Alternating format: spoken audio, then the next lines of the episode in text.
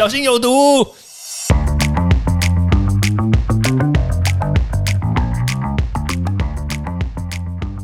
毒物去除了，人就健康了。欢迎来到昭明威的毒物教室。面对这个病毒的肆虐啊，其实说真的，每天打开电视啦，打开网络啊，都会看到一大堆的谣言，然后还有一大堆的偏方。那很多人就会问说：“哎，这个昭教授啊，偏方一大堆，到底什么东西是最有效的？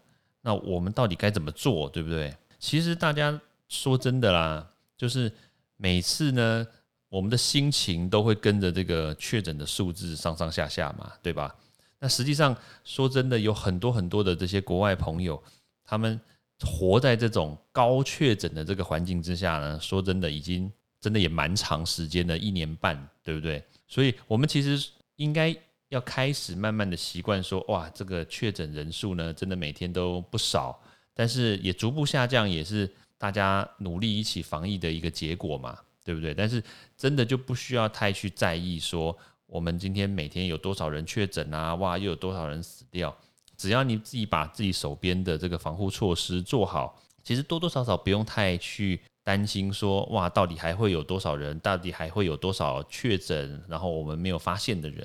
好，那既然我们要讲说我们自己的防疫措施做好，对不对？那有几个方式呢？我相信你们一定都听过，只是说我们要怎么做会做得更好。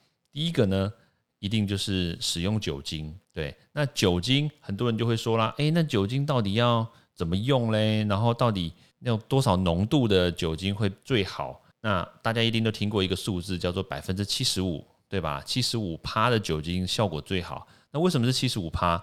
哎，酒精这个东西就真的很特别。你如果说我们用高标准，对不对？像台湾，我们都是每次都要任何东西都要追求一百分。那如果说我用百分之九十九点九的酒精，可不可以？其实当然可以啦，只是说你用上去之后呢，它第一个这个酒精会挥发，它挥发的超级快。所以九九趴你喷上去之后呢，它估计大概几秒钟就没了，就干掉了。好，那第二个呢，就是说你这个太纯的酒精呢，会有一个 bug，就是一个缺点。怎么说嘞？它碰到这些细菌啊、病毒，这个细菌病毒呢，它可能不会裂开哦。诶，你会觉得为什么细菌病毒会裂开？偏偏真的就在七十五趴的这个浓度上，诶，就是记得哦，七十五趴哦，这个浓度呢，刚好可以把这个病毒跟细菌它的这个外壳啊，它外面有一个外套膜，你知道吗？专业名字叫外套膜，就像是这个病毒，它外面穿了一件外套是一样的。它刚好你这个七十五帕酒精呢，可以刚好把它的这个外套呢，把它给溶掉，把它给裂解掉、水解掉。所以刚好裂解掉之后呢，诶，就这个酒精就可以把它内部的这个什么遗传物质啦，大家都知道嘛，什么 RNA 嘛，对不对？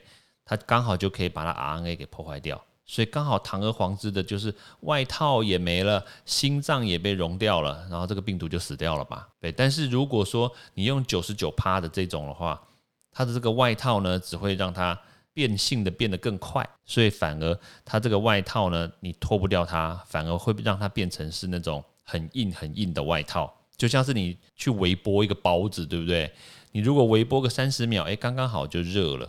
内心也是就是软的嘛，然后但如果说你今天把这个包子拿去微波五分钟的话，你看看会怎么样？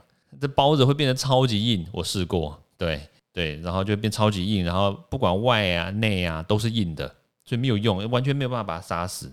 OK，所以酒精大家记得哦，就是你要使用的时候呢，要使用七十五帕。那你可能会说，哎，我去买它上面就只是写百分之九十九点九啊，那怎么办呢？那好。教大家一个方式，就是呢，用自己手做呢来稀释它，加三比一，记得哦。我们自己调配的话呢，很简单，就是呢，一百 CC 的水，记得是过滤干净的水哦，三百 CC 的这个酒精，纯的酒精，这样把它混在一起，它就是四百 CC 的七十五帕的酒精了，就这么简单。对，所以你这个时候拿来使用的话，它刚好效果最好。然后呢？